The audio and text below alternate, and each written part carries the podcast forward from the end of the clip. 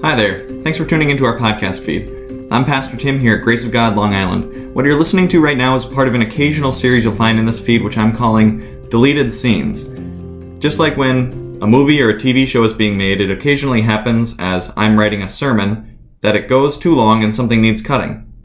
Generally, that's because I let myself just go on and the trim material isn't worth it. However, sometimes I find myself cutting something that I think would have some value in saying, but it just doesn't flow well into the rest of the sermon, or it simply ends up too long. When I have a piece that I think meets that standard, you'll find it in this feed on Tuesdays as a deleted scene. If you were with us in worship on Sunday, you heard my sermon on Matthew 13, 31 to 35. Two short parables that Jesus teaches there in Matthew chapter 13. We would call them the parable of the mustard seed and the parable of the yeast. Uh, Jesus compares believers to a mustard seed, and one this tiny little seed, the smallest seed that the, the Jews of Palestine in his day would have worked with regularly, would have known, would have recognized. Uh, sort of something that was recognized as a metaphor for smallness, diminutive size. And yeast. He tells a parable about a woman who takes some yeast, what we would maybe think of today as something like sourdough starter, and works it into some dough so that it leavens, it, it causes to ferment the whole lump of dough before she starts to bake it. And Jesus tells these two parables to wrap up a chunk of teaching that he's doing in Matthew chapter 13. First, he tells two other parables, longer ones. The parable of the sower, which talks about the gospel message being thrown out into the world, which is a, a parable in the field. And it falls on different kinds of soil, on hard soil, on thorny soil, on rocky soil, and it doesn't have any effect there, but it falls on good soil, and it produces a crop. And then Jesus tells a parable, the parable of the weeds and the wheat, where a man sows good wheat seed in his field, but then an enemy comes and sows weeds, weeds into his field as well. And the man lets them grow both up until the harvest time when he tells his harvesters, cut it all down and sort it out then. And Jesus says, in that parable, the weeds represent unbelievers in this world, and the wheat represents believers. Those first two parables, the parable of the soils and the parable of the weeds and the wheat could give Christians a pretty big head about ourselves. We could start thinking, woohoo, I'm I'm good soil. Woohoo, I'm a wheat. I'm a stalk of wheat in this world of weeds. And so it's important that Jesus tells the parable of the mustard seed, the parable of the yeast. He's comparing believers to these things. He wants believers to remember where we started. We're nothing special, we're nothing significant, we're nothing better than anyone else. Everyone is by nature weed. Everyone is by nature thorny, rocky path, soil that, that can't take the seed.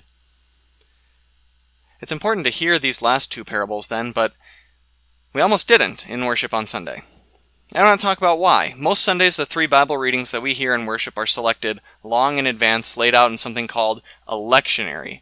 It's a document that has Bible readings compiled for worship on particular themes. Every Sunday in the church year has particular readings appointed for it. Every Sunday we use particular readings. We hear a selection from the Old Testament, we hear a selection from the New Testament letters, and we hear a selection from the four Gospels.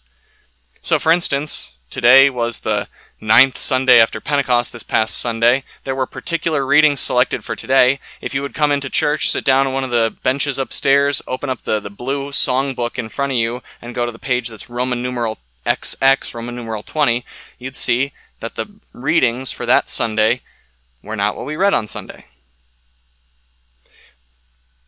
Many Christian churches, especially churches that are more traditional in their form and style of worship like ours, use lectionaries, and often very similar lectionaries. If you would have gone to a, a, Roman Catholic church this Sunday, you'd probably hear those readings as the readings for this past Sunday, the ones that are laid out in the lectionary there. The same would be true at most Lutheran churches, many Presbyterian churches, others. It's usually what we use here. And the strength of that approach is that it forces variety on the congregation. I don't get to get up and just preach on my pet topics week after week if we use the lectionary. Lectionaries have been in use since the very earliest years of organized Christian worship. They follow the church year, the cycle of festivals that traces Jesus' life year in and year out. And our lectionary is a cycle over three years. So, three years we hear different readings selected from all different books of Scripture to give us this well rounded picture of not only Jesus' life, but of the, the history of God's people.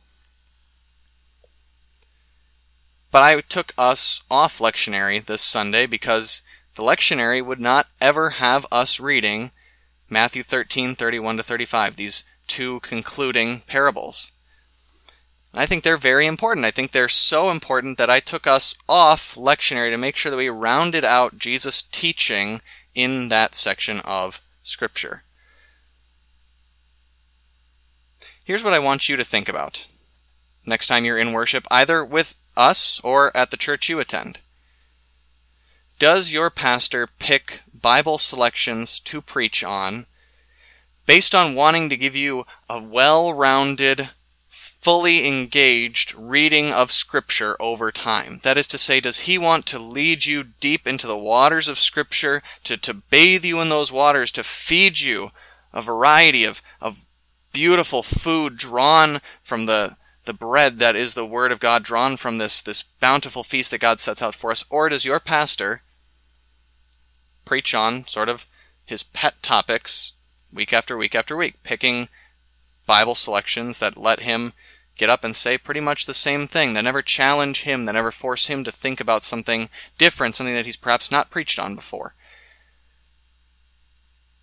That could be true whether your pastor uses a lectionary or not but what I want to make sure that you're thinking about is this Am I hearing all of God's Word brought out to me over time? Because, of course, no, no one Sunday am I going to be able to hear the entire Bible, Bible exposited to me. Every Sunday I should hear the fundamental truths my sin and Jesus' love for me. But do I have preaching that over time is going to give me a well rounded comprehensive picture of what my Father wants me to know.